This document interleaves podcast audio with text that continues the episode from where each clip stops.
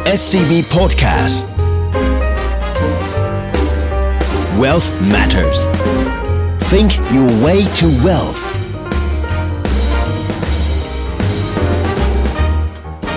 Presented by SCB Wealth ท่านผู้ชมขอต้อนรับเข้าสู่รายการ Wealth Matters เจาะลึกทุกประเด็นการเงินการลงทุน อินไซต์เข้มข้นแบบคนวงใน ผมออสตินเปียสังวรรณสันครับ ปุ้ยเกษรีอายุตกะค่ะ ผมเอ็มเพิ่มศักดิ์จากมงคลชัยครับ ครับ ก็เราสามคนก็ยินดีเป็นอย่างยิ่งนะครับ ที่ได้กลับมาหลังช่วงปีใหม่ปีฟ้าใหม่นะครับ ผมภาพต่างๆ ก็เริ่มเห็นสัญญาณที่ค่อนข้างชัดเจนขึ้น เมื่อปลายปีที่แล้วเราได้คุยกันหลายเรื่องนะครับ ผมถึงเรื่องของตัวทางด้านของทรัมป์เรื่องของการเลือกตั้งประธานาธิบดีต่างๆ และรวมถึงเรื่องของมุมมอง การคาดการเศรษฐกิจต่างๆ แต่คราวนี้เนี่ยเปิดมาเอาเลิกเอาชัยของปี 2021 เลย ผมเรามาคุยกันในเรื่องของคำทำนายหรือว่าภาพโดยรวมของปีนี้เป็นยังไง เรามองว่าเป็น 5 คำทำนายของปี 2021 แล้วก็นำเรื่องของคำทำนายนี้เข้ามาสู่ในประเด็นของคำแนะนำในการลงทุนว่าคำทำนายทั้ง 5 นี้มีอะไรและเราจะลงทุนยังไง จะเป็น V ของเศรษฐกิจ เป็นปีของการฟื้นตัวของเศรษฐกิจ แล้วก็เป็นปีของความหวังก็ได้ในหลาย ๆ คนหลายหลาย ๆ มุมมอง เราเห็นหลังจากปี 2020 มา แล้วก็การติดเชื้อโควิด -19 ปลายปีมีเรื่องของการพัฒนาวัคซีนนะฮะแล้วก็มีเรื่องของการเลือกตั้งประธานาธิบดีที่ได้ คุณโจไบเดนเข้ามาแทนคุณโดนัลด์ทรัมป์รวมไปถึงเรื่องของประเด็นเรื่องการเปลี่ยนแปลงในเชิงของสภาด้วย ซึ่งเราเห็นทั้ง3 House ก็คือว่าสภาล่างและสภาบนนี่เป็นของเดโมแครตแล้วก็ประธานาธิบดีก็เป็นของเดโมแครตด้วยอะไรต่างๆนานาก็จะทำให้การผลักดันได้มากขึ้นเนี่ยความหวังเนี่ยก็เลยทำให้คนมองว่าในปีนี้เนี่ยเรื่องของเศรษฐกิจจะค่อนข้างดีขึ้น แต่ความหวังที่ใหญ่ที่สุด ความหวังที่สำคัญที่สุดก็คือมากับเรื่องของวัคซีน ผมหลายฝ่ายมองว่า วัคซีนเนี่ยจะมาในปีนี้ โดยที่ปลายปีที่แล้วเราเห็นภาพแล้วเรื่องของวัคซีนเนี่ยมีการ approve หรือว่าการอนุมัติจากของไฟเซอร์หรือว่าของโมเดอร์นารวมไปถึงปลายปีต่อต้นปีเนี่ยแล้วก็เริ่มมีแอสตราเซเนกากับในมหาวิทยาลัยออกซ์ฟอร์ดเนี่ยที่ทำร่วมกันเนี่ยก็ได้มีรับการ approve จากทางอังกฤษไป คราวนี้เนี่ยประเด็นเหล่านี้เนี่ยน่าสนใจว่าหลายฝ่ายก็เลยมองว่าวัคซีนเนี่ยจะเป็นตัวที่ผลักดันให้เศรษฐกิจเนี่ยเติบโตได้ เพราะว่าเรื่องของการที่คนเข้ามาเดินทางท่องเที่ยวนะฮะหลังจากที่มั่นใจในเรื่องของวัคซีนมากขึ้น แต่คำทำนายของเราเราทำนายว่าวัคซีนเนี่ยมาแน่ แต่จะมาช้ากว่าคาด แต่ยารักษาแล้วก็เครื่องตรวจเนี่ยจะเป็นความหวังของเศรษฐกิจ ถามว่าทำไมล่ะ วัคซีนจะมาช้าได้ยังไงล่ะ ก็วัคซีนปกติเขาคิดกัน 3 บางวัคซีนอย่างพวก small pox นี่บางทีคิดเป็น10บสปีเลย อันนี้ไม่ถึงปีนะโควิดเกิดมา ไม่ถึงปีก็มีการคิดวัคซีนได้ ใช่ครับ วัคซีนเนี่ยการคิดมาค่อนข้างรวดเร็ว แต่หลังจากนั้นเนี่ยเรื่องของการ approve การอนุมัติอะไรต่างๆเนี่ย ก็เริ่มเห็นทรายของการว่าไม่ได้มาได้โดยเร็วนะแอสตราซินิกาเนี่ยในที่สุดแล้วออตอนแรกเราก็ค่อนข้างกังวล แต่ในที่สุดแล้วก็เริ่มมีการที่จะอนุมัติได้แต่ตัวอื่นๆ อย่างเช่นในเรื่องของไฟเซอร์เนี่ยก็ได้รับการ approve แล้วโมเดอร์นาก็ได้รับการ approve แล้ว แต่ว่าปัญหามันอยู่ที่การแจกจ่ายของวัคซีนต่างหากเราจะเห็นว่าในประเทศหลายประเทศอย่างประเทศเจริญแล้วต่างๆเนี่ยเรื่องของการเริ่มฉีดแล้วไม่ว่าจะเป็นในอเมริกาจะในยุโรปหรือว่าในอังกฤษก็ตาม บางที่ประชาชนก็ไม่ค่อยอยากที่จะฉีด บางที่เรื่องของการคมนาคมขนส่งเนี่ยก็เลยทำให้การการฉีดวัคซีนเนี่ยค่อนข้างยากอย่างสเปน อย่างในเรื่องของอตัวฝรั่งเศสเนี่ยอัตราการที่ฉีดเนี่ยมีอยู่ไม่มากเองแค่ประมาณ 0.5%ต่างๆ นานา อย่างประเทศอย่างอิสราเอลเนี่ยมีการอัดฉีดค่อนข้างมาก ผมก็ตอนนี้ก็ฉีดไปแล้ว 60-70%ของประชากรแล้วนะครับผมน้องเอ็มเหมือนนี้ประเด็นตรงนี้ใช่ไหมครับผมครับ เออพี่ออสตินนะครับผมมีประเด็นอยากถามพี่นิดนึง ผมเห็นเนี่ยไอ้พวกประเทศที่เหมือนกับว่าที่เป็นที่เขาเรียกว่าประเทศเศรษฐกิจพัฒนาแล้วอะไรประมาณนี้นะครับ เห็นมีการจองวัคซีนเข้ามาค่อนข้างเยอะนะฮะไม่ว่าจะเป็นของไฟเซอร์หรือว่าของทางฝั่งแอสตราเซเนกานะครับแต่ว่าประเทศที่เป็นประเทศอย่างประเทศเศรษฐกิจกำลังพัฒนาเหมือนอย่างประเทศไทยเราเนี่ยแหละนะครับรวมถึงอีกหลาย ๆประเทศเนี่ยน่าจะได้คิวจากคิววัคซีนจากบริษัทเหล่านี้เนี่ย อาจจะช้านิดนึง ประเด็นเหล่านี้เนี่ยมันจะมีผลกระทบต่อเศรษฐกิจ หรือว่าภาพการฟื้นตัวของเศรษฐกิจในประเทศแบบที่กำลังพัฒนาอะไรอย่างนี้ไหมครับพี่โอ้น้องเอ็มถามได้ถูกจุดมากเลยครับ ถูกต้องที่สุดเลยเพราะว่าประเทศพัฒนาแล้วเนี่ยเขาเห็นภาพมาว่าแบบเมื่อวัคซีนมาเนี่ยมันจะทำให้เศรษฐกิจของเขาค่อนข้างโอเค แล้วเขาไม่ชัวร์ว่าวัคซีนไหนเนี่ยจะได้ ฉะนั้นเศรษฐกิจต่างๆเนี่ยมีการโดยเฉพาะประเทศพัฒนาแล้วอย่างแคนาดาเนี่ย มีการจองวัคซีนเนี่ยห้าเท่าของประชากรนะครับ แปลว่า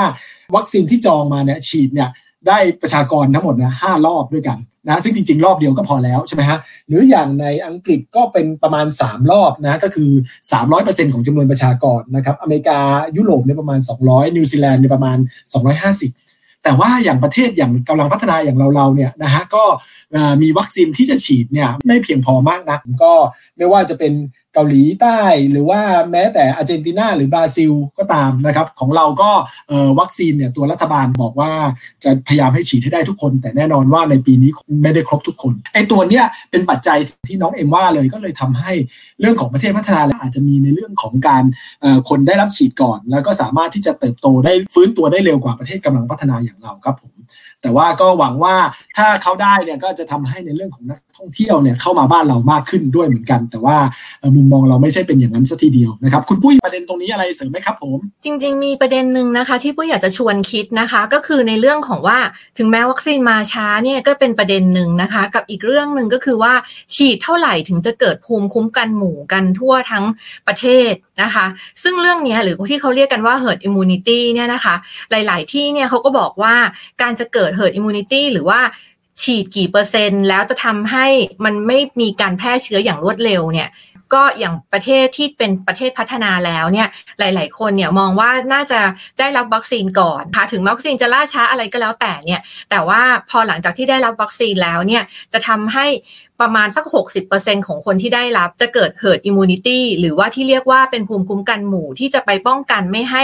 ทั้งประเทศเนี่ยมีการติดเชื้อทั้งหมด โดยที่เราเองเนี่ยก็คาดเหมือนกันนะคะว่าการเกิด herd immunity เนี่ยในประเทศที่พัฒนาแล้วเนี่ยจะเกิดก่อนประเทศที่กำลังพัฒนาหรือกลุ่มประเทศ emerging market แล้วก็ระยะเวลาเนี่ยหลังจากที่เมื่อกี้คุณออสตินบอกว่าวัคซีนมันล่าช้าใช่ไหมคะ โอกาสที่จะเกิด herd immunity หรือว่าการสร้างภูมิคุ้มกันหมู่ในประเทศพัฒนาแล้วเนี่ยน่าจะเกิดได้เนี่ยประมาณต้นไตรมาสสามแล้วก็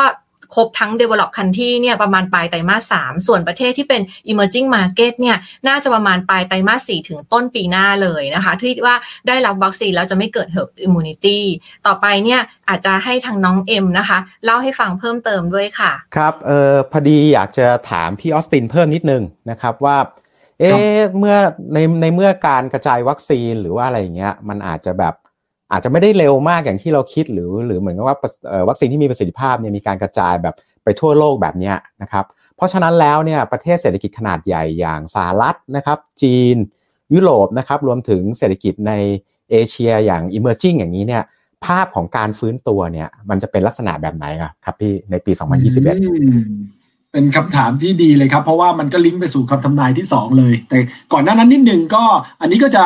กลับไปที่คุณปุ้ยนิดนึงก็คือถูกต้องเลยแล้วอย่างที่คุณปุ้ยว่าประเทศแต่ละประเทศก็เรื่องของการได้รับวัคซีนเรื่องของการฟื้นตัวอะไรตรงนี้อะไรไม่เท่ากันนะครับผมก็เลยทำให้เรามองว่า ในส่วนของภาพใหญ่เนี่ยทั้งโลกเนี่ยทั้งปีนี้เนี่ยการการได้รับวัคซีนเนี่ยนะครับผมการฉีดวัคซีนเนี่ยเราคำนวณแล้วประมาณ 2.4 พันล้านคนที่ได้รับวัคซีนนะครับในขณะที่ประชากรทั้งหมดเนี่ยประมาณทั่วโลกก็คือประมาณ 7.7 7.8พันล้านคน ฉะนั้นนี่ก็คือประมาณ 1 ใน3พอเป็น 1 ใน3เนี่ยมันก็อย่างที่คุณปุ้ยว่ามันยังไม่ได้ herd immunity ชัดเจน แต่ว่าอย่างที่น้องเอ็มพูดเมื่อกี้นี้ก็คือประเด็นในเรื่องว่าประเทศพัฒนาแล้วเนี่ย อาจจะได้รับในเรื่องของการวัคซีนก่อน แล้วก็ทำให้เข้าสู่เรื่องของ herd immunity เนี่ยก็จะทำให้เรื่องของการฟื้นตัวของเศรษฐกิจของเขาดีกว่า แต่ว่าบางที่เนี่ยถ้าได้ช้าเนี่ยการฟื้นตัวก็จะเป็นแบบคำทำนายที่ 2 ของเราคือเศรษฐกิจโลกเนี่ยจะฟื้นแบบหลุมแบบช้อนแล้วก็แบบตัวเคนะครับ ฟังแบบหลุมนี่ยังไงเนี่ยเหมือนหลุมตกหลุมหรือเปล่า ก็ใช่นะครับผมคือ อย่างประเทศที่ได้รับวัคซีนเร็วนะครับหรือว่าประเทศที่มีคนติดเชื้อน้อยอย่างประเทศจีนอย่างเงี้ยนะครับผมหรือว่าอย่างแคนาดาที่เขาได้รับวัคซีนค่อนข้างเยอะเนี่ยเราก็เชื่อว่าเศรษฐกิจเขาก็จะฟื้นตัวอย่างค่อนข้างรวดเร็วเป็นคล้ายๆเครื่องหมายไนกี้คือลงมานิดนึงแล้วหลังจากนั้นก็ฟื้นตัวขึ้นยาวต่อไป แต่ว่าประเทศที่เออได้วัคซีนค่อนข้างช้า หรือว่ามีปัญหาในการเบิกจ่ายวัคซีนระดับหนึ่งก็คือ เรื่องของอย่างสหรัฐอเมริกาเองนะครับผมถึงแม้จะฟื้นเนี่ยแต่ว่า โอ้ในช่วงแรกเนี่ยนะฮะเรื่องของ Dark Winter ที่คุณโจไบเดนเขาว่าการที่ฤดูหนาวหนาวเย็น แล้วก็การแจกจ่ายวัคซีนมาช้าคนจะ book จะจองอะไรในระบบใช้คอมพิวเตอร์นี่ก็ค่อนข้างยาก ก็เลยทำให้เศรษฐกิจเนี่ยกว่าจะฟื้นตัวได้เนี่ยฟื้นตัวกลับเข้ามาเท่ากับปี 2019 ก่อนเกิดวิกฤตโควิด ก็น่าจะเป็นประมาณไตรมาสที่ 3 แล้วไตรมาสที่ 3 ต่อไตรมาสที่ 4 แล้ว ผมก็จะเป็นการฟื้นแบบช้อนนะฮะในขณะที่บางประเทศอย่างประเทศไทยหรือในยุโรปหรือในญี่ปุ่นก็ตาม พรุ่งนี้เนี่ยแน่นอนว่า เรื่องของวัคซีนเนี่ยเขาค่อนข้างมาช้าหรือว่าคนติดเชื้อเป็นจำนวนมากนะครับ ผมก็จะทำให้การฟื้นตัวเนี่ยค่อนข้างลำบากนะฮะก็จะแบบเป็นหลุมนะฮะหลุมยาวลากยาวเลยนะครับ ผมหางยาวกว่าที่จะค่อยๆขึ้น และมีตัวที่น่าสนใจคือแบบตัว K แบบตัว K นี่เป็นยังไง แบบตัว K นี่คือเป็นภาพของเศรษฐกิจในแต่ละที่ภาคเศรษฐกิจไม่เหมือนกัน อย่างในอเมริกาก็ตามหรือในไทยอย่างเงี้ยเราก็มีทั้งภาคเรื่องของการบริการ เรามีภาคเรื่องของอุตสาหกรรม ภาคอุตสาหกรรมจะเห็นภาพว่าเขาฟื้นตัวค่อนข้างเร็วกว่า ในขณะที่ภาคบริการคนก็กังวลต่อเรื่องของการติดเชื้อรอบ 2 คนก็ไม่เดินทางเต็มที่แม้ว่าได้วัคซีนบ้างแล้วก็ตาม ซึ่งอันนี้เนี่ยมันก็เลยจะทำให้เกิดเป็นสิ่งที่เขาเรียกว่า new normal ฝั่งที่บริการเนี่ยก็จะได้รับผลกระทบ ซึมยาวธุรกิจบางธุรกิจอย่างที่เกี่ยวข้องกับการสันทนาการอะไรต่างๆเนี่ยการท่องเที่ยวก็อาจจะซึมยาวนะครับในขณะที่ธุรกิจที่เกี่ยวข้องกับเทคโนโลยี หรือว่าภาคการผลิตอะไรต่างๆ ก็จะไปได้ค่อนข้างไกล อันนี้ก็คือการคำทำนายที่2ครับผมเราก็เข้าไปสู่เรื่องของคำทำนายที่ 3 เลย ก็คือเรื่องของสงครามเย็น ปีที่ผ่านมาจริง ๆ สมัยของทรัมป์เนี่ยถ้าถามว่าตำนานหรือความเป็นสิ่งที่จดจำหรือเล่าขานของคุณทรัมป์นี่คืออะไร ก็อย่างหนึ่งก็คือเรื่องของสงครามเย็นนะฮะเพราะว่า เป็นคนจุดประกายว่าจีนเนี่ยจะเป็นคู่แข่งแล้วก็เป็นความเสี่ยงของอเมริการวมไปถึงของโลกนะครับ ซึ่งก็เป็นจริงในระดับหนึ่งเลยทีเดียวนะครับผมเพราะว่าหลายฝ่ายก็มองว่าจีนจะฟื้นตัวขึ้นมาหมายถึงว่าจะขึ้นมาเป็นอันดับหนึ่งแทนอเมริกาในประมาณปี 2028 ซึ่ง เมื่อเป็นอย่างนั้นเนี่ยอเมริกาก็กดดันทุกอย่างบอกว่าจีนเนี่ยการที่เติบโตมาได้ด้วยการขโมยทรัพย์สินทางปัญญาบ้าง ด้วยการค้าขายด้วยการทำนโยบายต่างๆ เพื่อเน้นการค้าเกินไปบ้าง ก็เลยทำสงครามการค้ากันในช่วงที่ผ่านมาเราจำกันได้ แล้วก็เพิ่งมีการคุยกันในเรื่องการทำสนธิสัญญาการค้าฉบับที่ 1 ไปเมื่อต้นปี 20 นะ 19 ต่อ 20 นี่เองนะครับผมแล้วก็กลายเป็นเรื่องของโควิด ก็เลยทำให้ภาพอะไรต่าง แต่เท่าที่เราจำกันได้อีกอย่างหนึ่งก็คือ นอกจากสงครามด้านการค้าการขึ้นอัตราภาษีแล้วเราก็มีเรื่องสงครามเทคโนโลยีนะครับเราแข่งขันกันในเรื่องของทางอเมริกาก็แบนจีนในหลายอย่างจะหัวเว่ยจะเป็นเอ่อ ZTE อาลีบาบาอะไรต่างๆ นานานะครับผมซึ่งล่าสุดก็เพิ่งมีการแบนไปในเรื่องของบริษัทที่เกี่ยวข้องกับไชน่าเทเลคอมอะไรต่างๆผมบอกว่ามีอิทธิพลกับทางบริษัททางกองทัพจีนต่างๆเนี่ยก็มีมากขึ้นเหมือนกัน มีสงครามด้านทุนนะครับ มีการแบนในเรื่องของการที่ให้บริษัทจีนเนี่ย มา list อยู่ในตลาดหุ้นของอเมริกานะครับเพิ่งมีการถอน delist อะไรต่อมีอะไรกันไปนะครับผมมีการแบนกันมากขึ้น ผมอันนี้คือเรื่องของสงครามเย็นต่างๆ น้องเอ็มมีประเด็นใช่ไหมครับผมครับเออพอดีช่วงนี้เนี่ยมันเป็นช่วงท้ายๆแล้วของการบริหารของคณะทำงานของประธานาธิบดีทรัมป์ใช่ไหมฮะเออพอเดี๋ยวคุณโจไบเดนเนี่ยประมาณวันที่ 20 มกราเนี่ยเขาก็ขึ้นมาละแต่ว่าช่วงท้ายของประธานาธิบดีทรัมป์เนี่ย เรียกได้ว่าขยันเหลือเกินนะครับ โดยเฉพาะขยันแบรนด์จีนนะฮะแบรนด์นู่นแบรนด์นี่ถอดถอนนู่นถอดถอนนี่ ไม่รู้ว่าพอคุณโจไบเดนขึ้นมาแล้วนะครับ พี่มองว่าภาพแบบนี้เนี่ยเอ่อมันจะคลี่คลายลงไหมเบาลงไหมหรือว่าอะไรยังไงดีครับพี่น้องเอ็มถามถูกจุดทุกตอนเลยนะครับอันนี้ก็คือเป็นคำทำนายที่สามของเราเลย เรามองว่าภาพเรื่องสงครามอะไรต่างๆ ที่ที่ผมเกริ่นมาเนี่ยนะฮะ มันจะมีการเปลี่ยนแปลงไปในระดับหนึ่งเพราะว่าคุณไบเดนเข้ามาพอคุณไบเดนเข้ามาเนี่ยสิ่งที่เกิดขึ้นคือคุณไบเดนเนี่ยไม่ได้เน้นในเรื่องของสงครามการค้าเหมือนเดิมใช่ไหมฮะเราคุยกันในหลาย episode เราก็คุยกันในเรื่องนี้ว่าคุณไบเดนน่าจะเอาเรื่องของการที่จะดึงพันธมิตรอะไรต่อมิอะไรเข้ามามากขึ้นเอา WTO หรือว่าหาต่างๆมากขึ้น ซึ่งอันเนี้ยก็ยังเป็นมุมมองที่เราเราค่อนข้างเชื่อ แต่ว่าสิ่งที่น่าสนใจคือว่าตอนนี้เนี่ย จีนเขานำหน้าก่อนไป step หนึ่งแล้ว จะเห็นว่าการประชุม RCEP ในช่วงที่ผ่านมาที่จีนเข้าร่วมก็คือประเด็นที่ 1 ประเด็นที่ 2 ก็คือเรื่องของการที่จีนเพิ่งมามีการเซ็นสัญญาเรื่องของด้านการลงทุนกับทางยุโรปไปนะครับมีมีเขตการลงทุนกับทางยุโรปไปเนี่ยก็แปลว่าจีนเนี่ยตอนนี้เล่นเกมพยายามที่จะดึงในเรื่องของพันธมิตรของโลกเนี่ยให้เข้ามาเป็นพวกมากขึ้น ในขณะที่ทางอเมริกาเนี่ยก็ยังมีปัญหาความปั่นป่วนอยู่ อันนี้อาจจะเป็นสิ่งที่อาจจะเปลี่ยนไปในอนาคต ทางอเมริกาก็คงต้องทำการบ้านหนักขึ้น ในการที่จะได้ในเรื่องของพันธมิตรกลับมาเหมือนเดิม ซึ่งภาพเหล่านี้เนี่ยทำให้เรามองว่า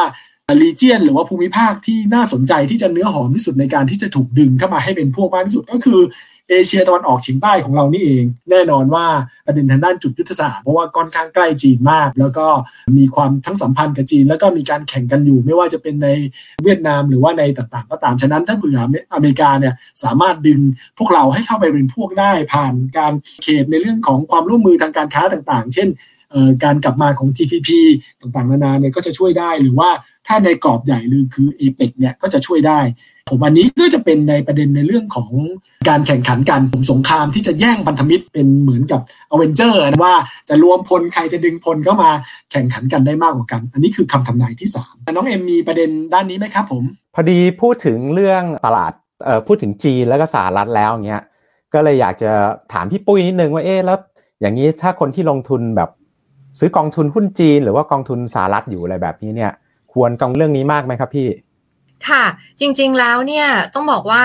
เรื่องที่เกิดขึ้นนะคะ มันมาพร้อมกับการออกมาตรการสนับสนุนเศรษฐกิจ ของทั้งฝั่งจีนแล้วก็ฝั่งสหรัฐเองด้วยนะคะ บนเรื่องของสหรัฐก่อน เมื่อกี้นี้ที่เราคุยคุยกันมาเนี่ยนะคะ บนเรื่องของจีน บนเรื่องของสหรัฐเนี่ยตัวของสหรัฐเองอะเรามองว่าความน่ากังวลเนี่ยไม่ได้เยอะตรงที่ว่าอันที่หนึ่งเลยคือตัวของเขาเองเนี่ยเขาหลังจากที่คุณไบเดนเนี่ยขึ้นมาดำรงตำแหน่งวันที่ 20 มกราคมนี้แล้วเนี่ยสิ่งแรกที่เขาจะทำเลย เขาน่าจะมีการผ่านร่างกฎหมายเกี่ยวกับการใช้จ่ายเงินงบประมาณ เพื่อกระตุ้นเศรษฐกิจนั้นเศรษฐกิจของเขาเนี่ยยังมีแรงหนุนจากทั้งเรื่องดอกเบี้ยที่ยังอยู่ในระดับต่ำแล้วก็การใช้จ่ายภาครัฐที่จะกระตุ้น แล้วในส่วนที่เขาจะไปทำอะไรกับจีนเนี่ยมันจะเปลี่ยนแปลงไป คือมันไม่ได้เป็นการทำแบบโอ้โหทวิต แล้วก็เก็บทาริฟแบบเดิม แต่จะเป็นในลักษณะของการไปหาพันธมิตรอย่างที่คุณออสตินบอก เพราะฉะนั้นเนี่ยเป็นสิ่งที่นักลงทุนหรือว่าตลาดเนี่ยจะไม่ได้ unexpected บนในเรื่องของการทำนโยบายที่จะไปกระทบกับ ทางด้านของเศรษฐกิจโลกด้วย แล้วก็เศรษฐกิจสหรัฐและจีนเองด้วย แล้วในขณะเดียวกันเนี่ยคือขอลิงก์มาที่ตรงวัคซีนนิดนึงคือตัวเราเองเนี่ยเรายังมองว่าไอการที่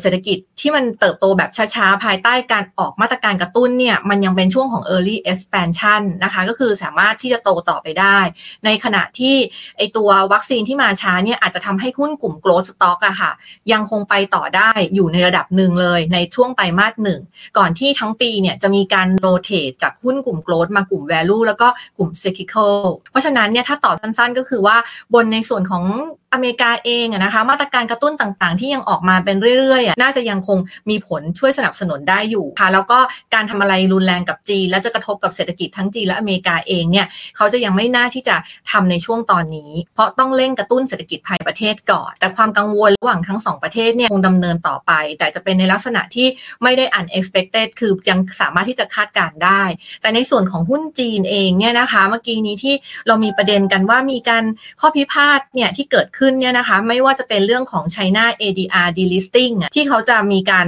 ทางการสหรัฐเขาจะให้เวลาจีน บริษัทของจีนเนี่ยสปี ในการปรับตัวตามกฎระเบียบของสหรัฐถ้าเกิดว่าทำตามไม่ได้ ตลาด ของเขาก็จะถูกเพิกถอนออกจากตลาดหุ้นสหรัฐ ซึ่งคิดว่าเร็วที่สุดน่าจะประมาณเดือนเมษายนปี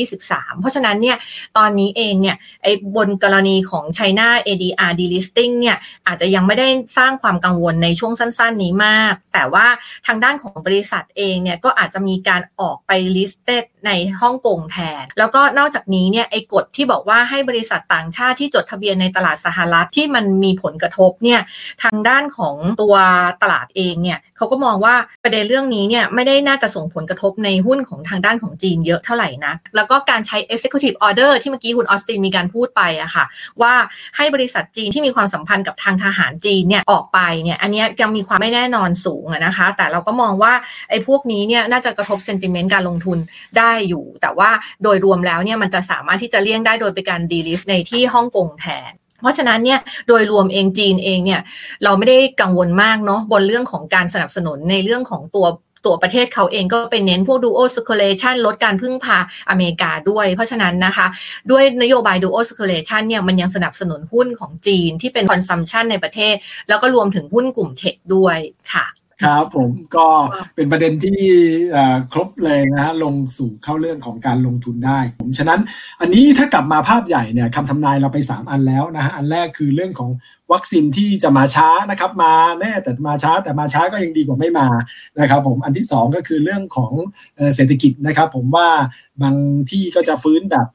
ไนกี้เลยนะครับ บางที่ก็จะฟื้นแบบหลุมเป็นแบบช้อนหรือว่าเป็นแบบตัวคีก็ตามนะครับ ผมคำทำนายที่ 3 ก็คือเรื่องของสงครามเย็นนะฮะเป็นจะเป็นภาค 2 ต่อ ซึ่งจะเป็นการดึงพันธมิตรเข้ามามากขึ้น แล้วก็ยังจะทำให้มีความผันผวนอยู่ต่อเนื่องแม้ว่าจะเปลี่ยนตัวประธานาธิบดีฝั่งอเมริกาแล้วก็ตามนะครับ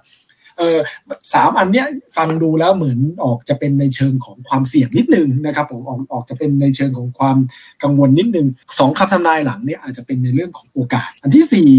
สิ่งที่เรามองก็คือว่า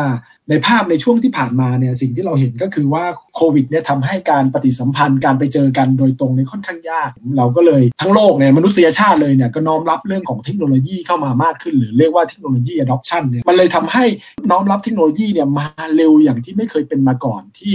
เราเรียกว่า tech acceleration หรือว่าจริงๆก็คือเทคโนโลยี acceleration การเร่งตัวของการน้อมรับเทคโนโลยีเข้ามา มันเหมือนกับว่าโลกทั้งโลกเนี่ยสามารถหมุนได้เร็วขึ้นทันที ผมอย่างการที่น้อมรับในเรื่องของเทคโนโลยีสำหรับภาคธุรกิจนะจากที่เขาเคยมองกันว่าต้องใช้เวลา 5 ปีกว่าที่เราจะมา work from home ออนไลน์อะไรต่างๆเนี่ยเหลือประมาณ 8 สัปดาห์ เหมือนการอัดตอนนี้ครับผมก็คือตอนนี้เราก็อัดโดยการใช้เรื่องของเทคโนโลยีนะครับผมโดยที่ไม่จำเป็นจะต้องไปห้องอัดเหมือนเดิมนะครับผมมันก็ทำให้งานสามารถะดวกขึ้นสามารถผลักดันได้นะครับท่ามกลางเรื่องของความเสี่ยงของเรื่องของโควิดที่ยังมีอยู่ แม้กระนั้นก็ตามเรื่องของอย่างอื่น อย่างเช่นเรื่องของการช้อปปิ้งออนไลน์เนี่ยบ้านเราโอเคในระดับหนึ่งแต่ที่อื่นอย่างในอิตาลีนะครับผมก็ไม่ค่อยแต่เดี๋ยวนี้ก็เริ่มมีมากขึ้น การทำธุรกรรมทางการเงินก็มากขึ้นรวมไปถึงเรื่องของการแพทย์ต่างๆ ใช้การ teleconsulting นะครับผมการที่สามารถที่จะมีการ ตรวจวินิจฉัยโรคผ่านออนไลน์เนี่ยก็มีมากขึ้นด้วยเช่นกันนะครับ รูปแบบแบบนี้เนี่ยมันทำให้ความต้องการในเรื่องของเทคโนโลยีมีมากขึ้น ซึ่งมันก็ตอบสนองกับเรื่องของ IT ที่เปลี่ยนไปก็คือว่ากระแส telecom เข้ามานะฮะเรื่องของ 5G ต่างๆเนี่ยก็ทำให้การเคลื่อนย้ายในเรื่องของ Data ต่างๆ ทั้งเสียงทั้งภาพต่างๆ มันไปได้อย่างรวดเร็ว มันก็เลยทำให้เป็นประโยชน์ต่อธุรกิจ2อสอย่าง ก็คือธุรกิจไม่ว่าจะเป็นในเรื่องของ IT นะฮะเรื่องของการการต้องการในเรื่องของ Social Distancing ต่างๆ ที่มากขึ้นเนี่ยมันทำให้การ work from home รวมถึงการทำธุรกิจออนไลน์ อย่างเช่นพวก cloud based เนี่ยซอฟต์แวร์ต่างๆ เรื่องของ backup system หรือที่เขาเรียกว่า infrastructure as a service เนี่ยมีความต้องการมากขึ้นรวมไปถึงนอกจากนั้นเนี่ยธุรกิจที่เกี่ยวข้องกับเทเลคอมนะฮะอย่างที่เรียนไปการใช้เซ็นเซอร์ การใช้ IT ต่างๆเนี่ยมันก็มีมากขึ้นด้วย รวมไปถึงถ้าธุรกิจค้าปลีกไม่ใช่ค้าปลีกแบบโดยตรงอย่างเดียว แต่ว่าเป็นค้าค้าปลีกที่มีในเรื่องของการใช้ในเรื่องของการ omni channel นะฮะมีการ click and collect อะไรต่างๆเนี่ยมันก็จะมีความต้องการมากขึ้นด้วยเช่นกัน ใช่ไหมครับน้องเอ็มครับผมครับ ก็จากที่พี่ออสตินเรียนนะครับ คือเหมือนกับว่าความต้องการนะครับที่จะมาใช้บริการที่เกี่ยวกับพวกออนไลน์อะไรต่างๆเนี่ยมันจะขยายตัวเพิ่มขึ้นนะครับไม่ใช่แค่ในปี 2020 เพียงอย่างเดียว 2021 ก็ยังจะขยายตัวได้ดี แล้วก็ไม่ใช่จะขยายตัวจากฝั่งคอน sumer หรือว่าผู้บริโภคเท่านั้นนะครับในเชิงของผู้ประกอบการนะครับบริษัทต่างๆไม่ว่าจะขนาดเล็กขนาดกลางขนาดใหญ่ก็จะเพิ่มขึ้นตามไปเช่นกัน เพราะฉะนั้นเนี่ยธุรกิจอย่างพวก cloud computing พวกนี้นะครับ มันจะมีความต้องการเนี่ยในบริการเนี่ยเพิ่มมากขึ้นค่อนข้างสูง ซึ่งประเด็นนี้เนี่ยมันจะส่งผลให้ในแง่ของด้านฮาร์ดแวร์นะครับเขาก็ต้องมีการขยายพวก infrastructure พวกอะไรต่างๆนะครับเพื่อให้รองรับลูกค้าหรือว่าความต้องการที่มันมากขึ้นจะสังเกตได้ว่า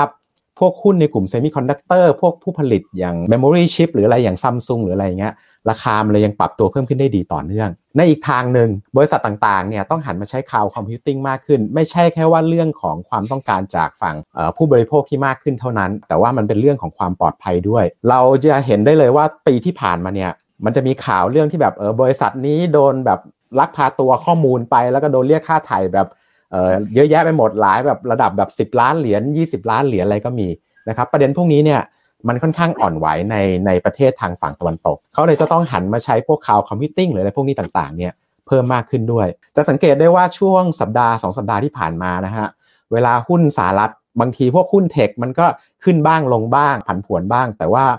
พวกหุ้น semiconductor กับพวกหุ้น cloud computing เนี่ยจะสังเกตได้เลยว่าแบบมันค่อนข้างปรับตัวเพิ่มขึ้นได้ค่อนข้าง smooth ก็เลยอยากจะเสริมตรงนี้ว่าแบบเทคโนโลยีนะครับแต่ว่ามันก็ ปีนี้มันอาจจะมีบางกลุ่มที่อาจจะ perform ได้ดีเป็นพิเศษ ซึ่งกลุ่มเหล่านี้เนี่ยก็อาจจะเป็นเป้าหมายที่ที่อาจจะปรับตัวเพิ่มขึ้นได้ค่อนข้างดีในปีนี้ ครับ ขอบคุณมากครับ น้องเอ็มครับแหมเป็นเป็นประเด็นที่ชัดเจนเลยนะครับ เรื่องของ cloud computing เรื่องของการใช้เทคโนโลยีต่างๆเนี่ยมันก็จะทำให้มีความต้องการมากขึ้นมากขึ้นเรื่อยๆนะจากประโยชน์หลายอย่าง security อะไรต่างๆนะครับ อันนี้คือคำทำนายที่ 4 คำทำนายสุดท้ายที่อยากฝากไว้ แล้วก็อาจจะมี implication ที่น่าสนใจต่อเรื่องของการลงทุนด้วย ก็คือเรื่องของปี 2021 เนี่ย จากเราที่เราเห็นเนี่ยเรื่องของโควิดที่ผ่านมาเป็นสิ่งที่เราไม่คาดคิดเลย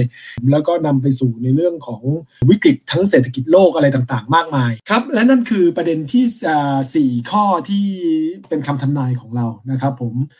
คำทำนายที่ 5 ที่เป็นคำทำนายสุดท้าย แล้วก็เหมือนจะเป็นโอกาสทั้งในเรื่องของการลงทุนในระยะต่อไปด้วยนอกจากในเรื่องของทิศทางแนวโน้มที่จะเป็นไม่กัดเทรนแล้วนะครับผมก็คือเรื่องของการที่เรามองว่าปี 2021 เป็นจุดเริ่มต้นของการปฏิวัติพลังงานสะอาด ถามว่าทำไมเราถึงมองอย่างนั้นที่สิ่งที่เรียกว่า clean energy revolution เนี่ยเพราะว่าเรามองว่าเรื่องของการที่โควิดในช่วงที่ผ่านมาเนี่ยเป็นวิกฤตที่เราเคยมองกันไว้ก่อนหมายถึงมนุษยชาติเนี่ยเคยมองกันไว้ก่อนว่ามันอาจจะมีโรคระบาดทั่วโลกอย่างนี้ได้ แต่ไม่ได้คิดว่ามันจะเกิดขึ้น พอมาเกิดขึ้นเนี่ยมันก็เราก็เตรียมตัวกันไม่ทัน แต่สิ่งที่เรามองเห็นแล้วมันจะเป็นวิกฤตที่ใหญ่กว่าด้วยก็คือเรื่องของวิกฤตเรื่องของภาวะโลกร้อน ซึ่งมันรุนแรงมากขึ้น แล้วเราก็เห็นภาวะอากาศที่แปรปรวนมากขึ้น ซึ่งมนุษยชาติเนี่ยก็มีการที่เตรียมตัวในเรื่องนี้มาพอสมควรในระดับหนึ่ง ถ้าจำกันได้คือตอนปี 2015 เนี่ยเรามีการลงนามกันนะครับกว่า 190 ประเทศเลยลงนามที่กรุงปารีสนะฮะเป็นปารีสอะกรีเมนต์นะครับผมในเรื่องของการในเรื่องของข้อตกลงทางด้านภูมิอากาศ ที่ตอนนั้นเรียกว่าการประชุมสุดยอดภูมิอากาศโลกหรือว่า COP21 เนี่ยคือเราต้องการที่จะลดอุณหภูมิของโลกที่ร้อนเนี่ย นะครับผมจนภายในปี 2050 ซึ่งจะทำอย่างนั้นได้คือเราต้องลดในเรื่องของตัว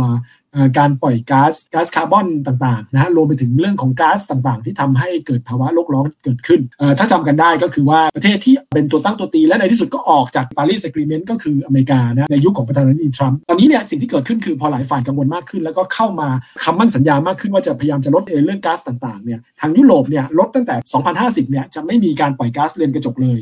ของจีนเนี่ยจะไม่มีการปล่อยก๊าซคาร์บอนเลยในปี 2060 ส่วนไบเดนเนี่ยแน่นอนว่าเขาเน้นในด้านนี้มาตลอด ซึ่งเราก็เข้าใจว่าเข้ามาในวันแรกที่เขาจะประกาศคือเรื่องของการที่จะเข้าสู่ปารีสกรีเมนต์นะครับผมแล้วก็มีแนวโน้มด้วยที่จะลดเรื่องของก๊าซเรือนกระจกให้ได้ศูนย์เช่นกันในปี 2050 ประเทศใหญ่ๆ เนี่ย เมื่อเขาปรับนโยบายต่างๆ เหล่านี้แล้วนะครับผมเขาตั้งเป้าเขาปรับนโยบาย มันก็จะเป็นเทรนด์ของทั้งโลก ซึ่งเมื่อเทรนด์เหล่านี้มา ขึ้นมาเรื่อยๆเนี่ยเราเลยมองว่ามันจะมี Impact อยู่ 3 อย่างในระยะต่อไป อย่างแรกซึ่งเราค่อนข้างมองว่าเราอาจจะเป็นที่แรก ๆ ก็ได้ แต่ว่าตอนนี้ก็เห็นหลายที่แล้วเหมือนกันนะ ที่มองอย่างเราก็คือเรื่องของว่า ความต้องการน้ำมันเนี่ยที่เป็นจุดสูงสุดที่เขาเรียกว่า peak oil เนี่ยมันผ่านไปแล้ว ต่อไปเนี่ยโอกาสที่น้ำมันจะขึ้นความต้องการทั่วโลกต่อวันเนี่ยถึงประมาณ 99.7 ล้านบาร์เรลต่อวัน หรือง่ายๆคือร้อยเนี่ยในปี 2019 ก่อนเกิดโควิดเนี่ยคงมีไม่ถึงแล้ว ปีนี้อาจจะฟื้นตัวขึ้นมาอยู่ที่ประมาณ 91 ล้านบาร์เรลต่อวัน แต่ว่าคงคงไม่ได้มากเท่าไหร่นะครับ อาจจะเป็น 91 จนถึง 96 นะครับล้านบาร์เรลต่อวัน แต่ว่าโอกาสจะได้ถึงร้อยค่อนข้างน้อยลงแล้ว สาเหตุเพราะว่าทั่วโลกจะเริ่มหันมาใช้รถเกี่ยวข้องกับ EV มากขึ้นนะปริมาณ EV ต่อยอดใหม่เนี่ยทั้งหมดเนี่ยจะขึ้นไปประมาณ 4.3%ของยอดรถใหม่ ซึ่งอันนี้เนี่ยพอ EV มากขึ้นรถยนต์ electric vehicle หรือรถยนต์ที่ใช้ พลังงานไฟฟ้า ซึ่งมันสะอาดกว่า มันประหยัดกว่า เครื่องยนต์มันไม่มีการสันดาบไม่ต้องเกิดมลพิษต่างๆรวมไปถึงเรื่องของประสิทธิภาพอะไรต่างๆ ที่ดีกว่าเนี่ยมันก็จะทำให้ความต้องการในแบตเตอรี่มากขึ้น ซึ่งอันนี้คือผลกระทบอันที่ 2 คือความต้องการแร่ธาตุหายาก แล้วก็รวมไปถึงโครงสร้างพื้นฐานที่เกี่ยวข้องกับพลังงานสะอาดเนี่ยจะเฟื่องฟูมากขึ้น ไม่ว่าจะเป็นเรื่องของการใช้พลังงานสะอาด นอกจากเรื่องของแสงอาทิตย์แล้วก็เรื่องของพลังงานลมพลังงานอะไรต่างๆนี่ก็จะมีมากขึ้น รวมไปถึงความต้องการแร่ธาตุอย่างพวกลิเธียมที่มาผลิตแบตเตอรี่ พวกซิลิก้าผลิตโซลาร์เซลล์นะฮะรวมไปถึงโคบอลต์ที่มาใช้ในเรื่องของธุรกิจแบบนี้ค่อนข้างมากเนี่ยจะมีความต้องการพวกนี้อีกมากขึ้นอีกมาก และความต้องการสุดท้ายที่จะมีมากขึ้นคือการลงทุนในธุรกิจที่เกี่ยวข้องกับธุรกิจสีเขียวเนี่ยแน่นอนว่าเมื่อทุกคนเนี่ยเห็นภาพตรงกันกับที่เรามองก็จะเห็นว่าเฮ้ยเราต้องเอาเงินไปลงทุนในในธุรกิจแบบนี้มากขึ้น เมื่อเงินไปลงทุนมากขึ้น มันก็จะทำให้พวกธุรกิจพวกนี้มีเงินเอามาวิจัยมากขึ้น พอการวิจัยมีมากขึ้น มันก็จะทำให้ผลลัพธ์ออกมาเนี่ยผลสำเร็จเนี่ยก็มีสูงขึ้น เพราะทดลองมากขึ้นใช่ไหมมันเป็นคล้ายๆวงจรประเสริฐนะครับผมคืออัดเงินอัดเงินลงทุนลงทุนวิจัยได้ผลออกมาดีออกมาดี มันก็ทำให้ภาพออกมาดี มันก็ทำให้ผลประกอบการดีขึ้นนะรีเทิร์นมากขึ้นคนก็ลงทุนมากขึ้นอีกมันก็หมุนต่อไปเรื่อยๆ ฉะนั้นอันนี้คือ จุดสำคัญนะฮะการปฏิวัติพลังงานสะอาดที่ว่าเนี่ยมันเป็นสำคัญในเรื่องของภาพของธีมของโลกในระยะต่อไป ซึ่งภาพที่มีนัยยะต่อเรื่องของการลงทุนอย่างมหาศาลน้องมีประเด็นด้านในเรื่องการลงทุนที่เกี่ยวข้องกับพลังงานสะอาดเนี่ยอีกมากมายเลยใช่ไหมครับผม ผมขอเสริมพี่ออสตินก่อนละกันนะครับ ก็จากที่พี่ออสตินเรียนเมื่อกี้นี้นะครับที่ว่าการลงทุนในพลังงานสีเขียวเนี่ยมันจะเฟื่องฟูนะครับ ซึ่งมันก็เฟื่องฟูมากจริง ๆ นะครับ อย่างณตอนนี้นะฮะเราจะเห็นได้ว่าเราเรียกว่าผู้ที่รวยที่สุดในโลกแล้วกัน ตอนนี้ก็ได้เปลี่ยนเปลี่ยนชื่อไปละจากที่เป็นคุณเจฟเบซอสมาหลายปีนะครับ ตอนนี้ก็เปลี่ยนเป็นคุณอีลอนมาร์กนะครับ ก็ขึ้นขึ้นลงลงอยู่ แต่ก็น่าจะอยู่เนี่ยอันดับหนึ่งสองเนี่ยสลับกันไปสลับกันไป อีกคนหนึ่งนะครับที่ คือตั้งแต่เด็กแล้วตั้งแต่ผมโตมาเนี่ยเวลาพูดถึงฮ่องกงเนี่ยว่าใครรวยที่สุดในฮ่องกงนะฮะพูดถึงชื่อชื่อหนึ่งนะที่ชื่อว่าลีกาชิงนะครับแต่ณตอนนี้นะฮะคุณลีกาชิงเนี่ยไม่ใช่คนที่รวยที่สุดในฮ่องกงไปแล้ว ตอนนี้คนที่รวยที่สุดในฮ่องกงเนี่ยชื่ออาจจะไม่ค่อยคุ้นนะครับเขาชื่อว่า Robin Zeng นะฮะคนคนนี้เนี่ยเป็นเจ้าของบริษัทที่ชื่อว่า Contemporary Amperex Technology นะครับหรือที่เราเรียกกันสั้นๆว่า CATL นะครับบริษัทนี้เนี่ย เป็นบริษัทผลิตแบตเตอรี่ลิเธียมไอออนนะครับรายใหญ่เลยนะครับโรงงานเขาอยู่ในจีน แล้วก็บริษัทนี้เนี่ยเป็นซัพพลายเออร์เจ้าหลักเลยนะครับที่ส่งแบตเตอรี่ให้กับทางเทสลาเนี่ยจะเห็นเลยนะครับว่าแบบพวกธุรกิจที่เกี่ยวกับสีเขียวอย่างที่พี่ออสตินได้เรียนเมื่อกี้เนี่ยผู้เข้ามาลงจะได้ผลแบบตอบแทนในช่วงที่ผ่านมาค่อนข้างดีมากนะครับแล้วก็หลายๆ คนเนี่ยก็ยังคาดการว่าการเติบโตของธุรกิจรถยนต์ EV หรืออะไรต่างๆเนี่ยมันยังอยู่ในช่วงแรก ๆ เท่านั้นเองนะครับเพราะปัจจุบันเนี่ย คนที่หันมาใช้รถยนต์ EV หรืออะไรต่างๆเนี่ยมันยังมีปริมาณที่อาจจะยังไม่ได้เยอะมาก พี่ปุ้ยครับ เรื่องกองทุนเรื่องอะไรเนี่ยมีอะไรจะเสริมไหมครับผมทั้งนี้นะคะ ในเรื่องของกองทุนเองเนี่ยในช่วงที่ผ่านมาเราจะเห็นว่ามีกองทุนนะคะ หลาย ๆ กองเนี่ยที่มีการออกกองใหม่ หรือว่ากองเดิม ๆ ที่ไปลิงก์กับประเด็นในเรื่องของ Green Energy หรือว่า Clean Energy นะคะ ซึ่งกองดังกล่าวนี้เนี่ยตั้งแต่ออกมาก็ให้ผลตอบแทนที่ค่อนข้างดีนะคะ สอนรับกับที่ทางด้านของไบเดนเนี่ยเขามีการหาเสียงเอาไว้ตั้งแต่ต้นแล้วนะคะ ว่าเขาจะ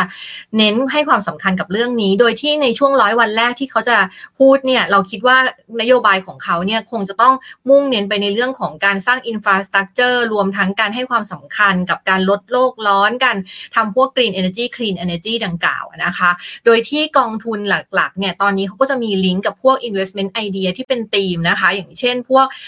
ตัว biotech นะคะตัว EV car นะคะตัว clean source of energy นะคะหรือว่าแม้กระทั่งในเรื่องของตัวที่เป็นตัว storage ของ energy ด้วยเช่นเดียวกันนะคะ พวกนี้เนี่ยจะเป็นธีมที่เราจะเห็นต่อเนื่องเลยที่สอดรับกับเรื่องประเด็นของสิ่งแวดล้อมค่ะครับแหมขอบคุณมากครับทั้งคุณปุ้ยและน้องเอ็มนะครับ ผมเราก็เห็นภาพชัดขึ้นเลยว่า ใครลงด้านนี้ก็รวยเลยนะที่น้องเอ็มว่าหรือว่า แล้วเราอยากจะรวยยังไงก็ไปลงตามกองที่คุณปุ้ยว่านะครับ ผมก็เห็นภาพชัดเจนในเรื่องของการลงทุนจากทีมนี้นะครับ ก็อันนี้ก็คือเป็นภาพของ คำทำนายแล้วกันนะฮะของปี 2021 จริง ๆ ก็จะเป็นต่อไปเลยก็ได้ อันแรกเรื่องของวัคซีนที่จะมาช้าคำทำนายที่ 2 ก็คือว่าบางเศรษฐกิจก็จะฟื้นแบบค่อนข้างเร็ว แต่บางเศรษฐกิจก็จะฟื้นแบบหลุมแบบช้อน แล้วก็คำทำนายที่ 3 ก็คือเรื่องของสงครามเย็นที่จะเป็นภาค 2 ต่อเนื่อง เปลี่ยนคนเล่นคุณไบเดนรวมไปถึงของฝั่งจีนยังเป็นสีจิ้นผิงอยู่ แต่ว่าก็จะหันไปในแง่ของการที่จะดึงพันธมิตรเข้ามาร่วมกันมากขึ้น อันที่ 4 ก็คือเรื่องของ tech ซึ่งมันจะเป็น techceleration หรือว่าเทคโนโลยี acceleration การเร่งตัวของเทคโนโลยีมีมากขึ้นดีมานมีมากขึ้นความต้องการมีมากขึ้นต่อเนื่อง และสุดท้ายก็คือเรื่องของปี 2021 ที่เป็นปีของ clean energy revolution หรือว่าการปฏิวัติ รื่องของพลังงานสะอาดที่จะมีมากขึ้น อันนี้ก็คือ 5คำทำนายของปี 2021 นี้ รวมไปถึงนัยยะต่อเรื่องของการลงทุนก็พบกับรายการของ Wealth Matters ได้ใหม่ วันนี้ก็คงมีเท่านี้นะครับ อย่าลืมนะครับว่าติดตามเราต่อเนื่องทั้งปีนี้นะครับผม Wealth Matters เจาะลึกทุกประเด็นการเงินการลงทุน อินไซต์เข้มข้นแบบคนวงใน ผมออสตินเปียศักดิ์มนาสารและ ปุ้ยเกษรีอายุตกะค่ะ ครับ ผมเอ็มเพิ่มศักดิ์จากมงคลชัยครับ SCB Podcast. Wealth Matters. Think your way to wealth.